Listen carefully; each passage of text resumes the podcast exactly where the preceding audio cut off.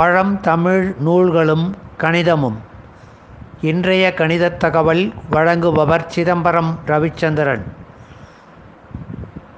பழங்காலத்தில் தமிழர்கள் பல்வேறு கலைகளில் சிறப்புற்று விளங்கியது போலவே கணிதத்திலும் சிறப்புற்று விளங்கியனர் என்பதற்கு பல்வேறு எடுத்துக்காட்டுகள் சங்க இலக்கியங்கள் அவற்றிற்கு முந்தைய இலக்கியங்களில் விரவி காணப்படுகின்றன. மிகச்சிறந்த மிக பழமையான நூல் என்று போற்றப்படும் தொல்காப்பியம் முதல் அதற்கு பிற்காலத்தியது என்று நம்பப்படும் திருக்குறள் தொடங்கி பதினைந்து பதினாறு மற்றும் பதினேழாம் நூற்றாண்டுகள் வரை தமிழ் இலக்கியத்தில் நூல்களில் கணிதம் பற்றிய செய்திகளும் பல்வேறு குறிப்புகளும் காணப்படுகின்றன. இத்தகைய குறிப்புகள் மூலம் பழந்தமிழர் கணிதம் என்பதை எவ்வாறு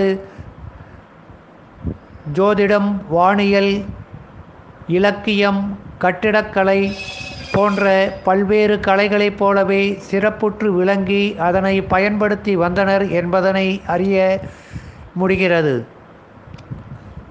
பதினைந்தாம் நூற்றாண்டில் சோழ நாட்டு புலவர் என்று கருதப்படும் கொருக்கையூர் காரிநாயனார் என்பவர் எழுதிய கணக்கு அதிகாரம் கணிதத்திற்கே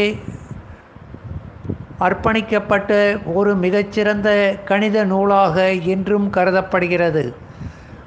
மரங்கள் பற்றி சூழல் பாதுகாப்பு பற்றி ஊரின் அமைப்பு பற்றி கட்டடங்கள் வீடுகள் அமைக்கப்படக்கூடிய அமைக்கப்பட வேண்டிய வாஸ்து எனும் கலை பற்றி சிற்பம் பற்றி இவ்வாறு பல்வேறு துறைகள் பற்றி பல சிறப்பு நூல்கள் எழுதப்பட்டிருந்தாலும் கணிதத்திற்கு என்று கணக்கு அதிகாரம் என்ற நூல் மிகச்சிறந்த ஒரு உதாரணமாக தமிழரின் கணித புலமையை வெளிப்படுத்தும் வகையில் அமைந்துள்ளது.